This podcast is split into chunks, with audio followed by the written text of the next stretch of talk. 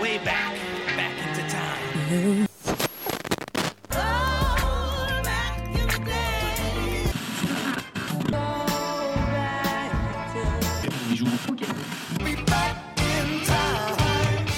Bonjour à tous et bienvenue dans 3 minutes 49, la sélection rétro. Salut Romuald. Salut Adam. Promis un jour, j'arrêterai de, de, de chanter en playback sur les jingles de début d'émission, mais c'est plus fort que moi. Surtout sur celui-là, quoi. Ah ouais, mais il est incroyable. C'est Back in Time, Chaka Khan, Ouais, voilà, c'est ça. Ami. Ils sont, elles sont toutes là. Ah, Ils sont tous voilà, là. voilà pourquoi Bon. on ne fait pas un podcast vidéo. Allez, programme compliqué aujourd'hui. Ouais, ouais, c'est pas, c'est pas évident, là, pour le coup, aujourd'hui. Oui, on, on est tout fou aujourd'hui parce que le, le, le programme euh, est plein de promesses. On va parler Voilà. de ces albums qu'on ne veut plus, qu'on n'a pas osé écouter depuis un moment. C'est ça. Et auquel on Et a- on comprend pourquoi. Ouais, on comprend pourquoi. On comprend pourquoi, et pourtant, on, on- on a quand même réussi à se, à se frotter de nouveau à ces, à ces, à ces albums, euh, à ces albums qu'on, qu'on avait aimés à une époque, et qu'on aime peut-être toujours maintenant. Je laisse le suspense. Euh, donc, euh, donc voilà, effectivement, c'est quoi les raisons pour ne pas avoir envie de réécouter un album quand même? Euh, ne pas avoir envie, je pense que c'est cette peur de capturer, moi c'était un peu le cas pour l'album dont je vais parler, c'était un album qui était très très tendance. C'est l'album du moment qui a été diffusé partout, tout le monde l'a entendu, tout le monde l'a écouté, et au bout d'un moment on se dit, ah, déjà peut-être qu'il y a un peu ce côté, euh, bon bah un peu trop plein d'extraits, un peu trop plein presque de presque de, de dégoût, où euh, c'est bon j'en ai soupé, je veux plus écouter, laissez-moi tranquille. Et peut-être aussi se dire ah mon esprit critique a un peu évolué. Peut-être est-ce Ouais, que je vais encore l'aimer? Est-ce que je vais encore l'aimer? Est-ce que mon esprit critique est encore euh, en phase avec mes goûts d'époque? Ouais, m- ouais, moi c'est plutôt à ça que j'ai été confronté à vrai dire, hein, et, euh, et effectivement, ouais, et quelque part c'est un peu dommage parce que bah, moi qui joue qui joue un petit peu de un petit peu de musique, c'est quelque chose, euh, c'est c'est un questionnement que j'ai déjà eu quand même au fur et à mesure de mon apprentissage, qui est maintenant je sais un peu comment c'est fait quelque part, euh, eh ben est-ce que je vais repérer beaucoup plus facilement des défauts qui avant euh, ne me gâchaient en, en rien le plaisir et qui maintenant vont peut-être me gâcher des morceaux que j'aimais et du coup bah, que j'aimerais bien continuer à aimer quand même.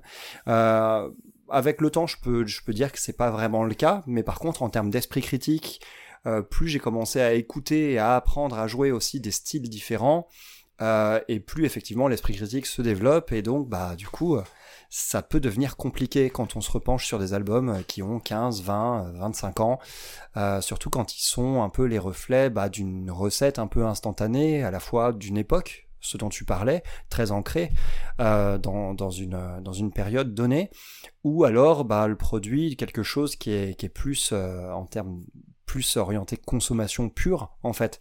Ah bah là, pour euh, le coup, c'est clairement le cas hein, pour les deux albums dont on va parler aujourd'hui. On est sur deux produits marketing euh, parfaitement décomplexés, eh oui, tout à fait. ce qui est pas inintéressant en soi, hein, d'ailleurs, mais Bon bah écoute, on va commencer par lequel de ces deux magnifiques produits marketing? on va commencer par ta casserole. On va commencer par ma casserole, ouais. C'est une sacrée casserole, on va parler de Steve Estatoff et son album À l'envers qui est sorti en 2004. Là où je vais,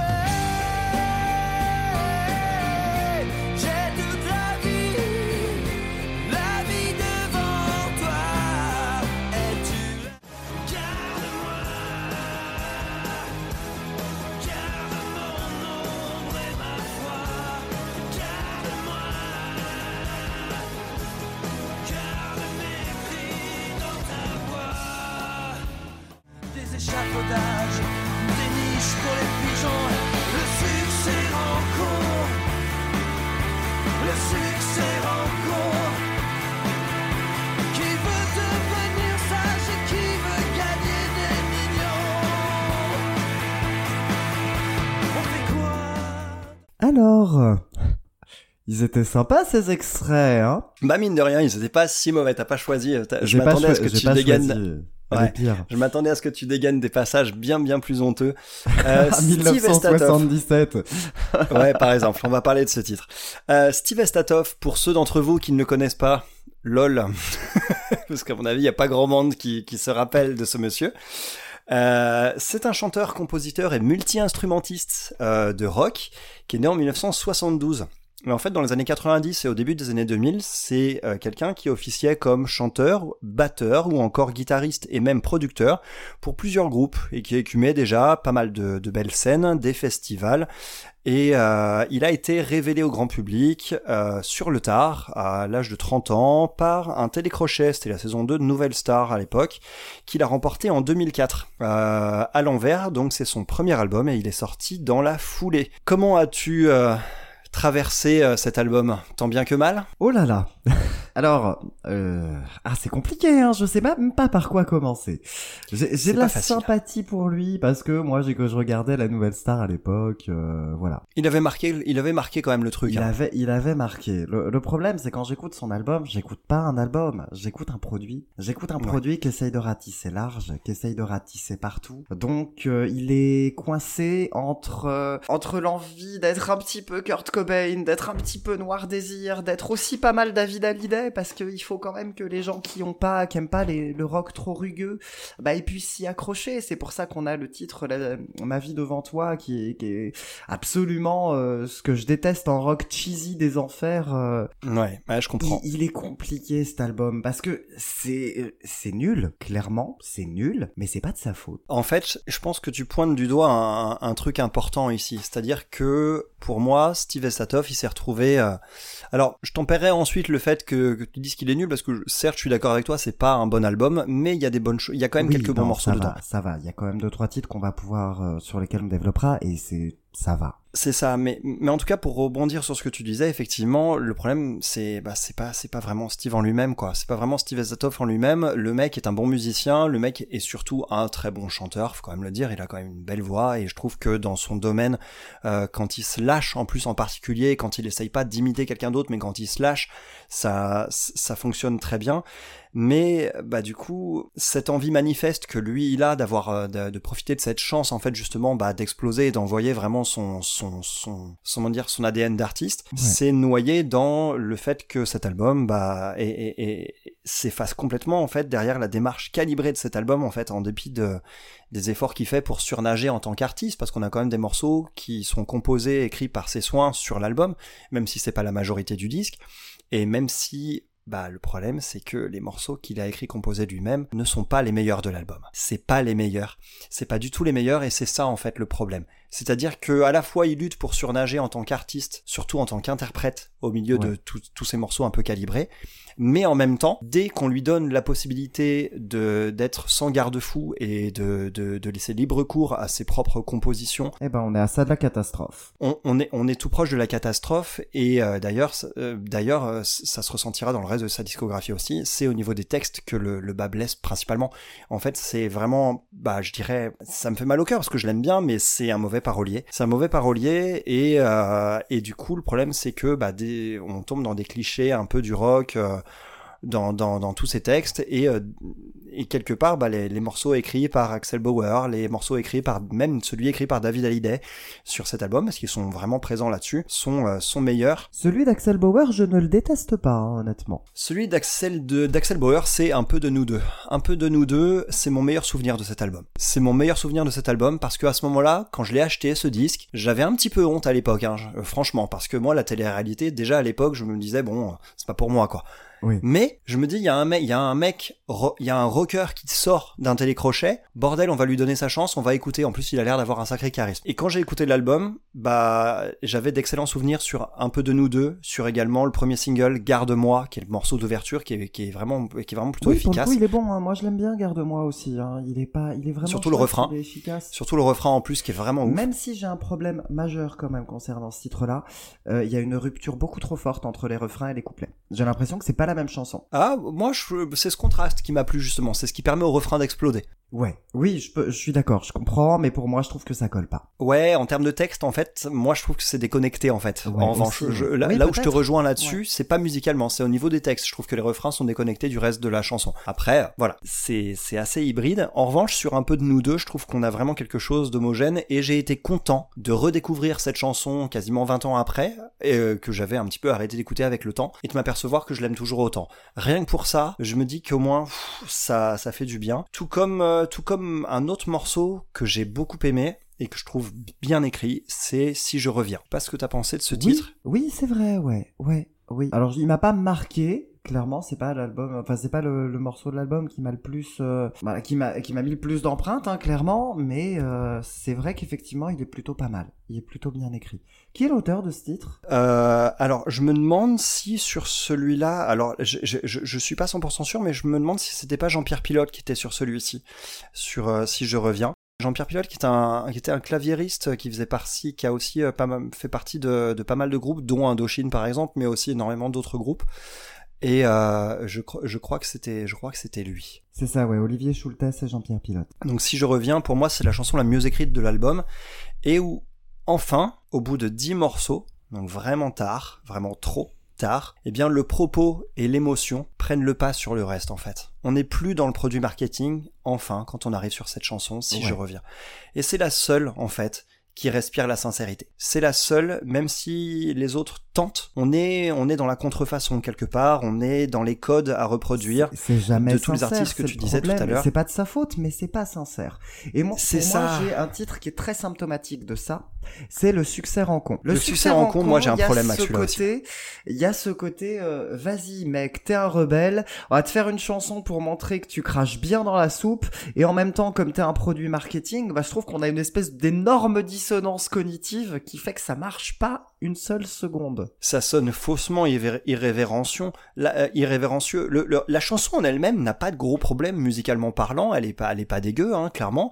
Et euh, même le texte est pas Oui, si alors ils dégueu ont quand même dans un autre beaucoup contexte. écouté Noir Désir sur cette chanson. Ouais, voilà, clairement, bien sûr. Mais en soi, la chanson en elle-même est pas, est pas honteuse. Mais en revanche, elle, elle- elle- pff, qui- euh, c'est hypocrite à souhait, quoi. C'est faussement voilà, irrévérencieux oui, et, C'est- vraiment et- pas et intéressant et ouais non là-dessus il y a un énorme comme je dis il y a une espèce d'énorme dissonance entre son parcours et cette chanson là Ouais, ouais, voilà, c'est ça. Ceci dit, ça colle peut-être au personnage parce que de base, lui, c'est peut-être ce genre de choses qu'il avait envie de faire. Mais le Oui. problème, c'est dans ce cas, attends les albums suivants peut-être pour sortir Voilà, ces trucs-là, parce que tu, tu, l'artiste que tu es existera peut-être davantage, alors que là, on est sur bah, le premier album que tu sors après avoir gagné un télécrochet. Enfin, tu vois, c'est, on est vraiment dans ce qu'il y a de plus commercial en fait.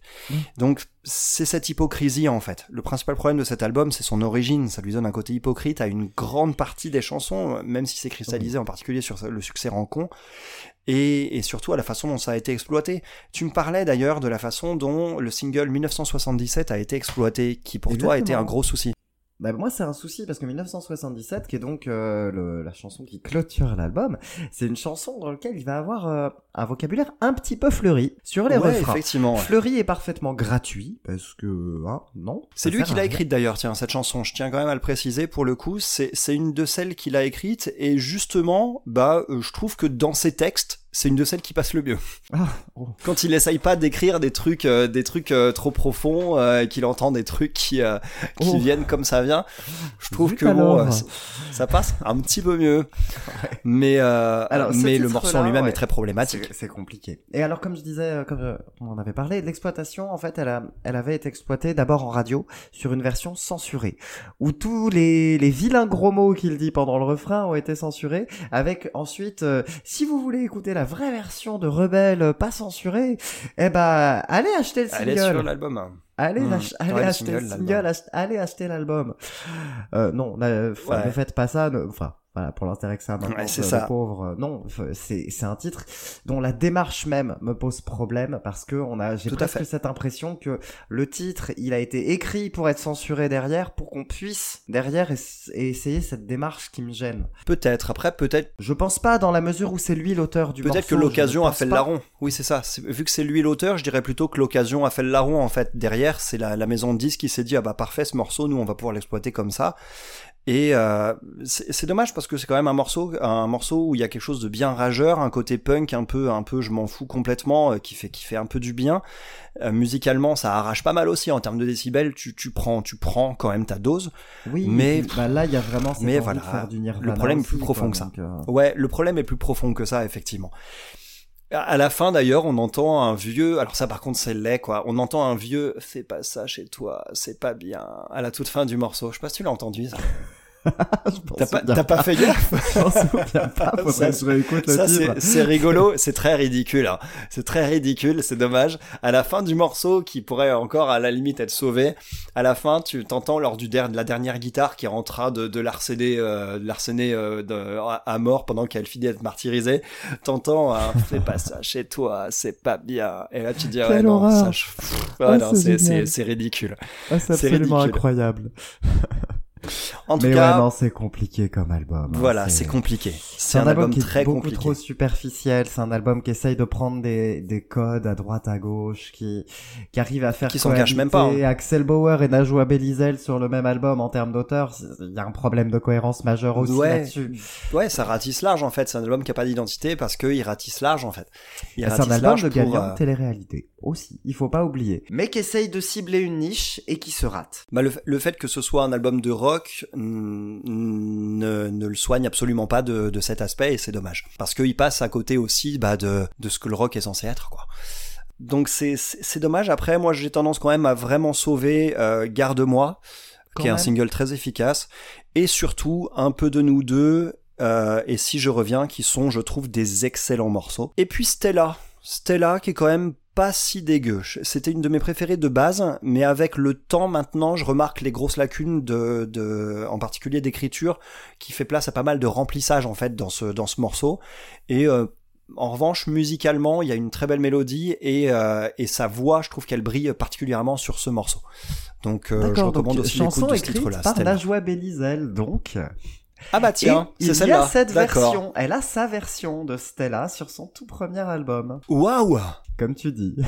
Oh la vache Tu me tues là, ok. Bah écoute, euh, j'écouterai ça. euh, j'écouterai ça, là, tu m'as tué. obligé, Ok. hein.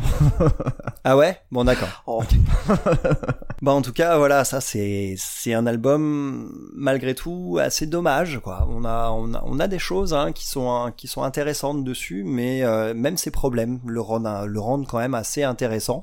Pas forcément intéressant à écouter, mais à chroniquer certainement. C'est ça, je pense que la démarche elle est intéressante. Euh, moi qui suis un- plutôt fan de marketing euh, en général, bah c'est un type de démarche qui me qui me passionne assez. Et toujours cette difficulté de trouver un équilibre, eh ben, il y en a qui y parviennent. Et malheureusement pour lui, il n'a pas réussi à trouver ce- cet équilibre-là. Ouais. Cela dit, c'est pas son seul album et il en a fait un autre après. Alors, il en a fait un autre après, mais figure-toi, attention à ce que t'es prêt, il en a fait trois autres après. Oh. Il en a fait trois autres. En fait, euh, avant toute chose, euh, pour parler de sa discographie, je tiens à parler d'un morceau qu'il avait repris dans l'émission euh, dont il a été issu et qui ensuite a été enregistré en phase B de- du single Garde-moi. C'est sa reprise d'un morceau de Nino Ferrer qui s'appelle Le Sud. Oh, Nino Ferrer, c'est génial d'ailleurs, hein, pour dire. Nino Ferrer, ouais, clairement, mais en plus, cette reprise était vraiment superbe, et je me suis penché un peu sur cette chanson. Et j'ai découvert quelque chose d'assez intéressant en termes de, de parallélisme et d'anecdotes. C'est-à-dire que euh, Nino Ferrer lui-même n'avait pas voulu faire une version française de cette chanson, euh, qui est pourtant en fait bah, la seule version qui est, qui est véritablement connue. Euh, à la base, l'année d'avant, donc en 1974, Nino Ferrer avait sorti un album dans lequel il y avait euh, une chanson qui s'appelait South, tout simplement. C'est un album en anglais avec Radia Fry, qui est d'ailleurs la, euh, mère de la chorégraphe Mia, Mia Fry. Et euh, on lui a demandé ensuite de, euh, bah, pour ratisser en fait niveau commercial et d'avoir plus d'impact euh, de ce côté-là au niveau des ventes, de faire une version française de cette chanson qui est devenue donc Le Sud et qu'il a enregistré au début à contre-cœur et qui a, qui, a, qui a mis du temps. Et donc je trouve ça assez ouf en fait, ou en tout cas assez assez intéressant le fait que cet artiste Steve Estatoff euh, finalement se soit basé sur une chanson qui de base aussi était issue d'une démarche commerciale en fait. Euh, C'est pas inintéressant du tout, clairement, ouais. j'ai- trouvé ça assez, assez ironique. Et bref, en tout cas, sa reprise de, de ce tube, hein, cette sublime chanson, euh, Le Sud, euh, est, est- est vraiment très sympa. Ensuite, il a sorti donc son album à l'envers dont on a parlé aujourd'hui, pour ensuite retomber euh, pas mal dans l'anonymat, en dépit de quelques albums qui ont euh, quand même atteint, euh, qui ont quand même euh, décroché quelques disques d'or. Moi, je m'étais arrêté au deuxième, hein, Poisson, Poison idéal, c'est ça? Poison idéal, ouais, effectivement, qui est sorti en 2008. euh, et euh, alors cet album, attention, musicalement, il est dix fois meilleur. Il est excellentissime. Les, les morceaux euh, arrachent plus euh, les uns que les autres. Euh, en termes de rock, on est sur quelque chose qui a beaucoup plus une identité. Et donc, euh, on, on prend un pied vraiment euh, monstrueux en termes d'instru. Les, les solos dans tous les coins, ils sont tous plus inspirés les uns que les autres. Et on a une identité, euh, quelque chose de cohérent. Mais bordel, les textes. Non, les textes sont affligeants. Les textes sont affligeants. Et je- ça m'a mis en colère. Ça m'a mis en colère parce que c'est un album que j'aurais voulu aimer. J'aurais voulu aimer cet album et au final, je sais que je le réécouterai pas parce que les textes sont à la ramasse totale. Et ça m'a mais ça, ça, ça plonge un album qui aurait pu être vraiment vraiment meilleur qui a été produit en plus par un, un grand producteur américain qui avait bossé je crois pour pour ACDC ou les Guns euh, les Guns N' Roses. Un album qui a été enregistré à Los Angeles avec un sacré personnel quand même tu vois.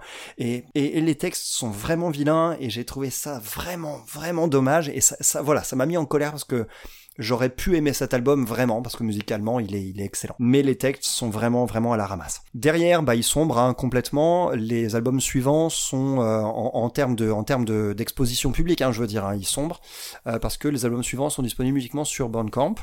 Euh, il a sorti un album appelé Baby Bust en 2015 euh, que du coup bah j'ai pas osé franchir le pas de, de l'écoute. Après je le ferai peut-être, mais il faut déjà que je digère le précédent qui m'a foutu en run quoi. Et euh, Vu le titre de l'album, si c'est intégralement en anglais, ça pourrait peut-être être mieux. Ouais, ça pourrait pas être mal. Il a sorti donc Baby Bust en 2015 et euh, qui a été disque d'or a priori. Et Ah, un ouais. volume 2 aussi, euh, Baby Bust euh, volume 2 en 2018 également disponible seulement sur Bandcamp et, et il nous préparerait a priori euh, donc d'ailleurs ces deux albums ont été faits un peu en famille avec ses frères. je, je veux quand même apporter une nuance Vas-y. Parce que en 2015, le disque d'or, ça veut plus rien dire malheureusement. Ça veut plus dire grand chose hein, il suffit d'en vendre euh, quand même un des exemplaires un peu moins qu'avant quand même l'époque où largement. Il y avait beaucoup de téléchargements, l'époque où les plateformes commençaient à arriver. Ouais, Euh, donc, disque d'or, ça ne voulait rien ça. dire en 2015. C'est Bah, pas pour euh, dire que ça a pas vendu, hein, mais toute proportion gardée, un disque d'or Ouais, voilà, à cette ça veut plus dire grand chose.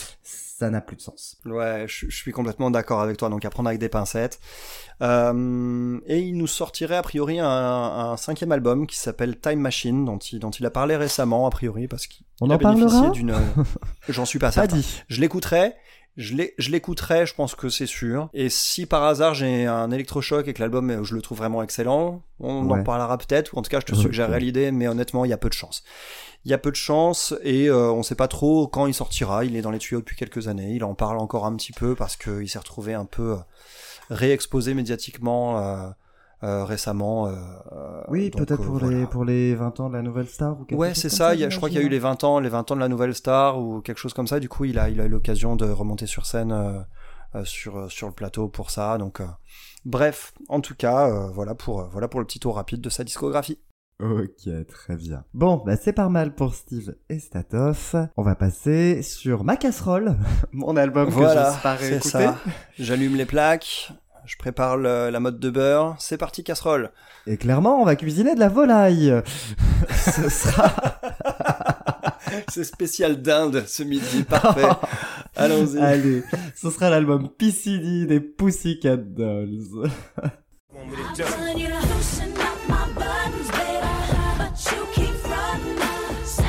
You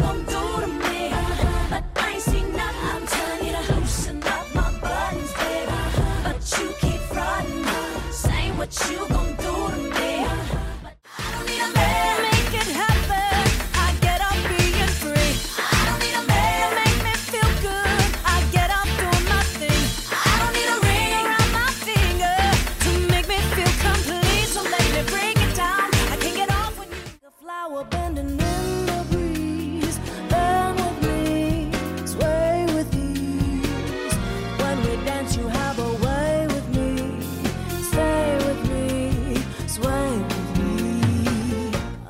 Bon, deuxième produit marketing.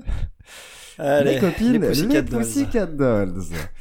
Alors, les Pussycat Dolls, c'est un groupe de danseuses à la base créé dans les années 90. C'est un groupe qui a été créé en 95 par Robin Ah ouais Antin. Ouais, tout à fait. Oh la vache, là déjà tu me tues. Je pensais que c'était plus récent. N'est-ce pas? N'est-ce pas? Ah mais c'est- Il y a une histoire intéressante. Il a été créé par Robin Antin et l'actrice Christina Applegate. Ah, ouais, je vois très bien, ouais. Dans les années, donc en 1995, elles ont d'abord tourné beaucoup à Las Vegas, fait des shows de burlesque au début. Donc c'est des Ça artistes de cabaret à la base. hein. C'est des artistes de cabaret à la base. Puis la formation a évolué. Les chanteuses se sont succédées. Euh, on a même eu par exemple Carmen Electra qui a chanté pendant Oh, merde. quelques années euh, à la tête Pardon. du groupe. Sérieux? Ouais, ah bah ouais, c'est c'est passionnant cette histoire, c'est très marrant. En 2003, c'est la chanteuse Nicole Scherzinger qui rejoint le groupe. Et c'est à partir de là qui- que l'ambition augmente un petit peu, que ça évolue. Et c'est en 2005 que l'album PCD sort. Qu'est-ce que t'en as pensé? Bah, j'ai eu du mal à le détester. Je m'attendais à, je, je m'attendais à quelque chose que j'aurais aucun mal à euh, ne pas apprécier. Et euh, même si euh, j'ai, même si j'essaye toujours euh, de partir sans a priori sur les albums, Ouais. j'avais quand même un a priori assez négatif euh, là-dessus. Et en fait, euh, bah j'ai eu, j'ai trouvé l'album étonnamment difficile du coup à, à détester, euh, contrairement à, à ce à quoi je m'attendais. J'ai trouvé que c'était un, un R&B aux arrangements qui était efficace, plutôt riche et à ma grande surprise sans être trop lourdingue à quelques exceptions près. Et euh, on a un chant, bon évidemment qui est euh, qui repose pas mal sur les clichés de l'époque aussi, mais c'est jamais à la ramasse. Et on a surtout des morceaux qui sont indéniablement assez catchy, quoi. on a il y des de morceaux assez catchy. Il y a de l'efficacité. Voilà, c'est ça. Il n'y a pas toujours du très bon goût, hein, clairement. Il y a des titres euh, qui sont un peu balourds. Il y a quelques fautes de goût, clairement. Mais il y a quand même pas mal de surprises aussi, avec euh, des covers euh, qui, qui, qui pop un peu de nulle part, et surtout une deuxième partie d'album, donc avec bah, ces covers qui sont un peu teintés bah, d'univers cabaret auquel je m'attendais absolument pas et que je comprends mieux maintenant que maintenant que tu as présenté le groupe et ses origines, je comprends mieux cette, cet ADN un petit peu cabaret auquel je m'attendais pas du tout, parce que c'est pas ce qui est mis en avant dans les singles. À partir de la moitié de l'album, on passe complètement sur le retour en fait à leur, euh, bah, à leur- à ce qu'elles étaient, à savoir des artistes de cabaret.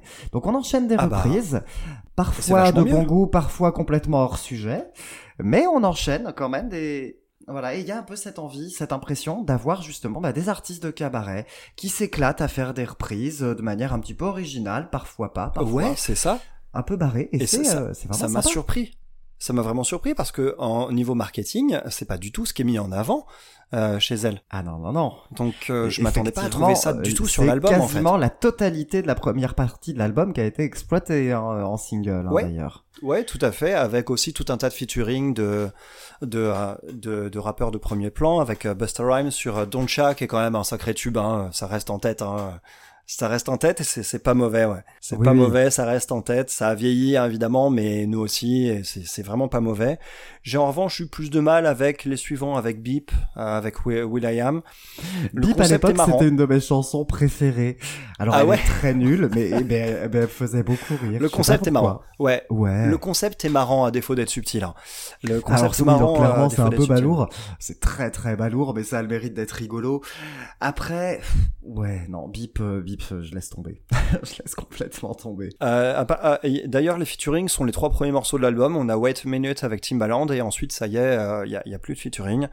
Wait a Minute, je l'ai trouvé indigeste quand même. Il y a- une mélodie un peu catchy sur le refrain, mais c'est indigeste et c'est trop long. J'aime pas beaucoup ce type de prod, euh, ouais, ce prod, euh, ce type de prod signé Timbaland euh, pour Wait a Minute. Moi, Ah ouais j'ai toujours eu un petit peu de mal. C'est, c'est exactement le type de prod qu'il faisait, par exemple, avec Nelly Furtado sur euh, Promiscuous, à peu près à la même époque. D'accord C'est des choses qui m'avaient un petit peu dérangé. Alors par contre, Stick With You, je t'avoue que ça a longtemps été mon titre préféré de l'album. Aussi.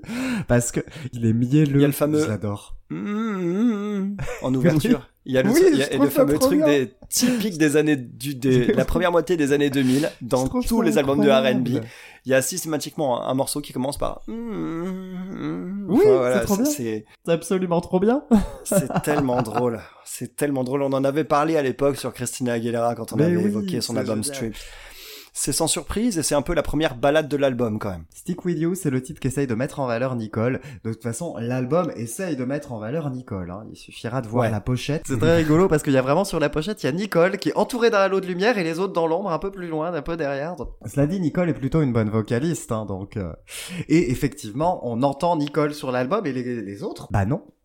Ah non, non, non, on entend juste des chœurs, euh, tout ça quoi, c'est tout. Ah, de temps en temps, on entend Mm. Mélodie qui grogne en arrière-plan, mais mais c'est tout.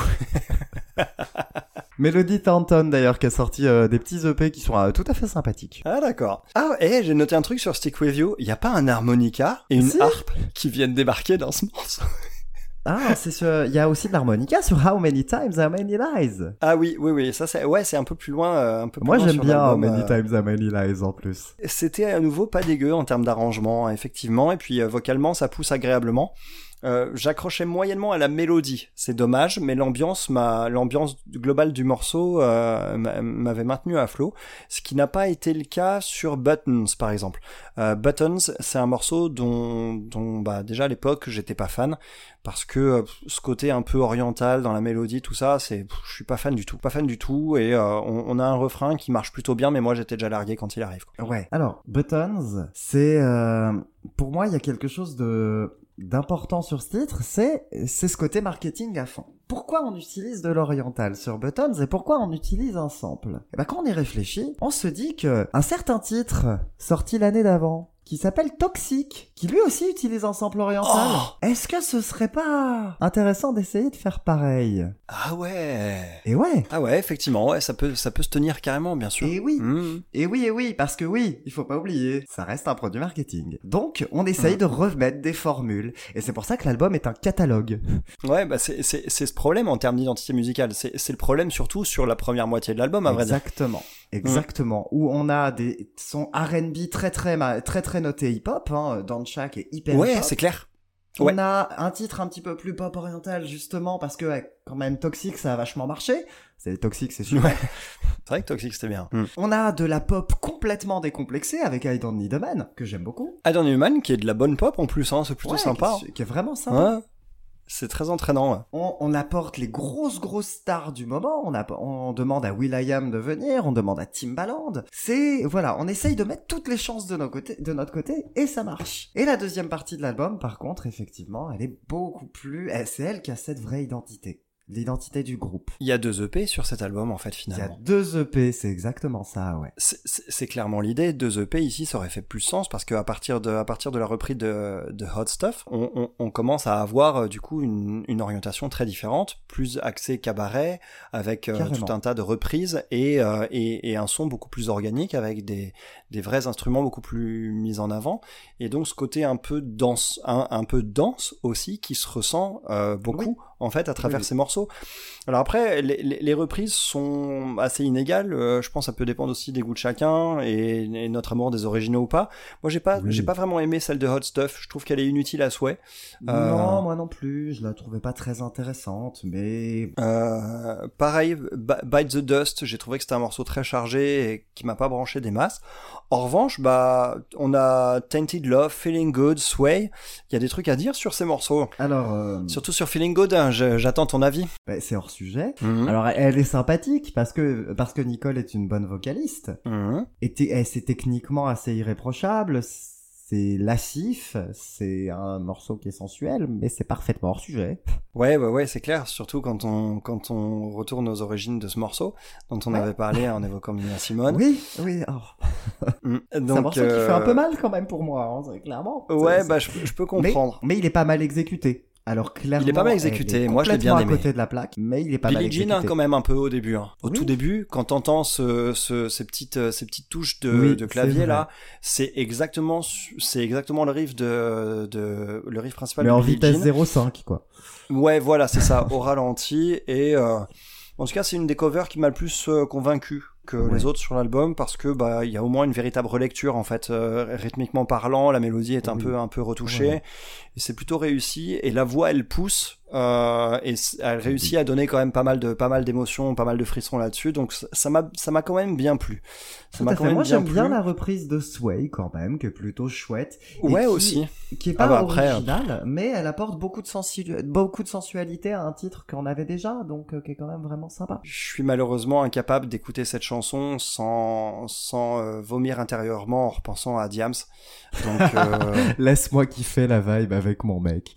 Qui est Arrête, effectivement un pas. Sample involontaire de Sway. Ah, Ils sont pris un procès quand même pour ça, parce que Oui. involontaire, c'est quand même tellement transparent. C'est tellement Oh. transparent, mais je pense que, alors c'est pas pour dire du mal, mais je pense que comme, surtout à l'époque, c'est les producteurs de hip-hop sont étaient pas nécessairement des musiciens, avec pas nécessairement la culture qui va avec. Ils peuvent juste se dire tiens cette mélodie elle me dit quelque chose, je vais la remettre. Ouais, ouais, ouais. Donc Ah je ouais, pense que c'était Mais là, En plus, si on peut éviter un procès, on évite un procès la plupart du temps. hein. ouais, c'est Donc clair. je pense, d'autant Ouais. que c'est clairement pas un titre euh, hyper, c'est quand même un titre hyper connu, Sway. C'est quand même un grand classique. Ouais.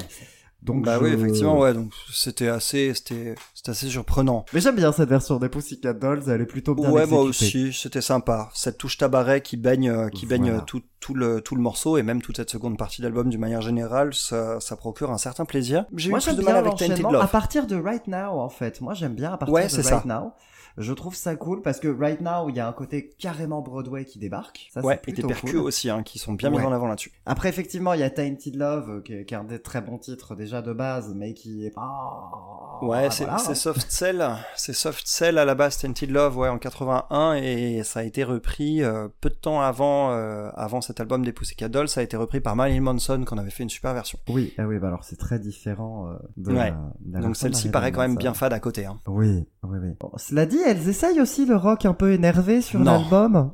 Je voulais pas en parler. Non, tu oses, je voulais pas en parler. Oh là là là là. Qu'est-ce que c'est je crois que j'ai jamais réussi à écouter Flirt en entier. Ah non, c'est un enfer. C'est quoi, c'est quoi cette vieille incursion hard rock d'un seul coup sur la fin avec des sabots mais hyper gros? Euh, Ça arrive comme un cheveu sur la soupe et ça clôture l'album là-dessus. C'est indigeste au possible. C'est Qu'est-ce que- particulièrement- Ah non non non. Catalogue. C'est un catalogue. Ah il ça, manquait ça ça, dans le catalogue, il, manquait, il manquait Ah, le ça, ça m'a fait mal. Et ben voilà. Ouais, ça, ça m'a fait mal. Enfin bref, donc ouais, demi-teinte quand même, mais je m'attendais à, je m'attendais pas à ça. J'ai quand même été assez surpris par euh, par cet album. Mais il est, c'est, il est pas raté. Il est suffisamment bien exécuté pour qu'il soit quand même sympathique à écouter. Parce qu'il y a, il y a du beau monde derrière. Il y a Ron Fair à la barre. Donc il y a euh, des gens qui, il y a des gens du métier. Il y a des gens qui ont vraiment énormément de talent. Ouais, c'est fait avec métier effectivement. C'est, c'est un Hmm. album qui est exécuté à la perfection, qui a pas de, d'identité propre à part sur cette deuxième moitié, mais c'est un album qui veut cartonner et qui a cartonné. Ouais, effectivement d'ailleurs. Est-ce que les autres ont cartonné derrière ou pas d'ailleurs? Alors, après le premier album, donc après PCD, Nicole a essayé de s'envoler en solo. À essayer. J'aime bien comment tu dis ça déjà. Et elle s'est rétamée. et alors de manière euh, pas terrible, puisque son premier album solo, Her Name is Nicole, n'a tout simplement jamais vu le jour. Ah la vache. Ah oui. Her name, Voilà. her name could have been Nicole. Son premier album solo n'a jamais vu le jour. Et est arrivé Doll Domination, le deuxième album de, des Pussycat Dolls. Doll Domination. Ça sonne Doll comme un, ça sonne comme un, ouais, ça, ça sonne comme un album de, de, de sadomasochisme quoi. Et alors tu verrais la pochette où elles sont euh, toutes les cinq euh, sur des grosses motos euh, en 3D euh, sur la pochette de l'album, c'est d'un mauvais goût à toute épreuve. Le deuxième album, donc Doll Domination, a un petit peu mieux marché parce qu'il y a eu des titres qui ont plutôt bien marché. Il y a I Hate This Part qui a quand même plutôt marché, donc il a moins bien marché que PCD, mais ça va. C'est un album qui est raté, pareil, qui est encore plus versatile, ou alors là elles vont vraiment à fond partout. Et quand même, pour que pour que les quatre euh, les quatre copines de Nicole fassent pas trop la tronche, elles ont le droit à une chanson solo par personne. Ah, oh la vache. Vu, ta, vu, vu ta voix, à mon avis, elles doivent, elles doivent pas être forcément ouf. Non, c'est pas terrible. Mais Nicole a quand même droit à sa chanson solo en plus. Ah, ouais, mais ça, non, mais. Doll Domination, il est pas si mal, il a le mérite d'être rigolo, il est aussi efficace et dans l'air du temps que le premier. Et comme le premier album, donc Her Name is Nicole, n'est jamais sorti, bah on a récupéré les démos de Nicole qu'on a mis dans l'album de Domination, tant qu'à faire, ça évite de Oh perdre des vache. morceaux. oh la vache, ouais. Et et ça doit être dur à vivre quand même pour elle, quoi. Genre, non, mais toi, ça, c'est bon, ça marchera pas, euh, on les sort pas, euh, on les met quand même euh, dans, dans le groupe. et Mais elle a quand même réussi euh, à sortir un album solo qui s'appelle Killer Love, qui est une catastrophe. Ouais, j'allais, j'allais dire déjà rien qu'au nom, quoi. On a que des noms, euh, que des noms qui sont hyper inspirés quand même, quoi. Oui, bah, c'est c'est une catastrophe. Voilà, c'est malheureusement Ah ouais? c'est une catastrophe. Killer Love est une catastrophe. Pareil, c'est dans l'air du temps tout le temps, mais euh, bah c'est de la grosse dance qui bave, c'est du R&B de pas très bon goût et c'est dommage. Cependant, Ah bah ouais, j'avoue. j'ai de la sympathie pour le deuxième album de Nicole, le vrai deuxième album du coup qui est sorti. Pareil, Ouais. hein, au niveau du titre, c'est pas bien subtil non plus. Ça s'appelle Big Fat Lie, gros vilain mensonge donc. Pourquoi pas? Ouais. ouais, pourquoi pas. Et je l'aime bien. Je l'aime bien cet album parce qu'il y a des ballades qui mettent sa voix en avant, parce qu'il y a des prods qui sont pas trop envahissantes, il y a même un featuring de T.I. qui passe assez bien. D'accord. Il y a des titres que j'aime bien. Alors c'est pas un chef-d'œuvre, c'est- mais mais je le recommanderais presque. Disons que si on a envie de continuer euh, d'écouter les Pussycat Dolls, ben on, on fait on peut se mettre sur Big Fat Lie qui est vraiment pas si mal. Ok. Je te garantis pas que je sauterai le pas, mais euh, c'est toujours bon à savoir. Ensuite, euh, bah, les Pussycat Dolls se sont euh, séparées, reformées, les formations ont bougé. Ils Ouais, ont recruté une comprendre, ouais. septième Pussycat Dolls qui a jamais rien fait avec avec les autres.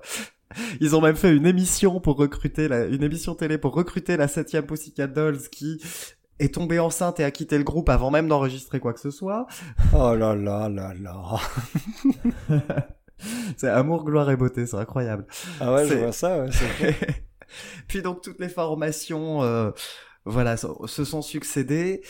Euh, le nom du, le, elles ont toutes été virées à un moment.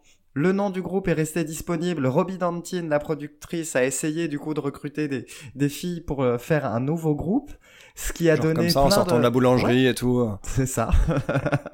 Ce qui a donné donc le groupe des GRL qui n'a pas marché, puisque je suis le seul à D'accord. connaître, hein, qu'on soit bien Ah d'accord. oui, ouais, pour le coup. Puis, elle, puis euh, Nicole a eu 40 ans et ils se sont dit bon bah allez, hein, quitte à avoir une carrière, autant recommencer. Donc les Pussycat Dolls se sont reformés en 2019 pour une tournée événement en 2020 ratée. Donc oh là là, pas de bol. toutefois, Oh les poisseuses. Oh la vache. toutefois, elles ont quand même sorti le single React que j'adore. Oh, qui, est, qui est nul mais que j'adore. J'adore ce single, il est très bien, moi je l'aime beaucoup. je t'autorise à le mettre dans la playlist. Je le mettrai dans mais de toute façon t'avais pas le choix, c'est moi qui fais les playlists. Ouais. Donc c'est ça. bref, ok, effectivement, les Pussycat Dolls, c'est du plaisir coupable. C'est vrai que j'avais pas osé écouter l'album, j'avais pas osé écouter leur discographie depuis très longtemps, mais c'est quand même sacrément rigolo. Moi je me suis vraiment éclaté, c'est c'est marrant, ça a énormément de défauts, mais moi ça me fait marrer, j'aime bien ça. Et ben ouais, bah en tout cas, ouais, clairement, euh, on s'est, on s'est bien marré euh, aujourd'hui. Ah ça, Bon, va falloir replonger quand même dans l'actu euh, dès la semaine prochaine. Avec un peu plus de sérieux, quel est le programme la semaine prochaine? Alors, je crois qu'on va, on va parler de rock la semaine prochaine. On va parler du nouvel album d'un groupe que j'affectionne, mais vraiment particulièrement. C'est Ouais. un groupe qui symbolise pour moi le renouveau du rock. C'est Rival Sons avec un album qui s'appelle Dark Fighter. Ah, super. Quant à moi, je vous parlerai donc toujours, bah, pour une fois, un petit peu de rock aussi. Ce sera le groupe The Aces avec leur troisième album qui s'appelle I Loved You For So Long. Bon, bah écoute, un programme qui ne peut que me ravir. J'espère qu'il, qu'il en va de même pour, euh, pour tous ceux qui nous écoutent. C'est pour toi. Ouais, ça devrait être pas mal. Bon. Eh, j'ai oublié l'anecdote comme quoi j'ai failli perdre l'amour de ma vie à cause de Steve Estatoff. Ah oui. Vas-y, lance-toi, lance-toi. J'en parle je- juste pour, j'en parle juste quand même histoire de. C'est ce matin même, euh, le jour de l'enregistrement de la mission, quand j'ai annoncé à ma femme euh, les artistes qu'on allait chroniquer. Au moment où j'ai cité Steve Estatoff comme étant ma sélection, elle a tourné un regard vers moi dans lequel il y avait d'un seul coup plus d'amour. Euh, j'ai, voilà, en dix ans d'histoire, euh, c'était euh, peut-être le premier regard comme ça que j'avais, genre d'un seul coup, mais qui es-tu? Tu m'as déçu. Donc euh, voilà, je tenais quand même à citer, euh, à citer euh, cette anecdote pour vous montrer tous les risques que je prends euh, pour pour cette émission. Voilà. Bon allez, on se Bon, retrouve la on semaine se retrouve prochaine. La semaine prochaine, en espérant qu'on soit toujours en couple hein, après. Ouais, c'est clair, j'espère. Allez, salut tout le monde, salut Adam. pour l'écoute, Merci à toi. À bientôt. Ciao, à bientôt. Bye.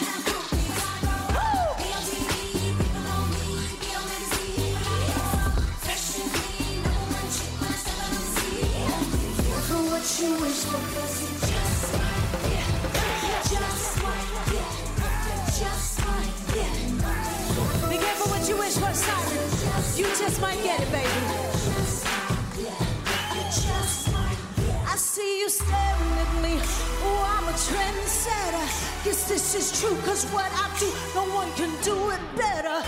You can talk about me, cause I'm a hot topic.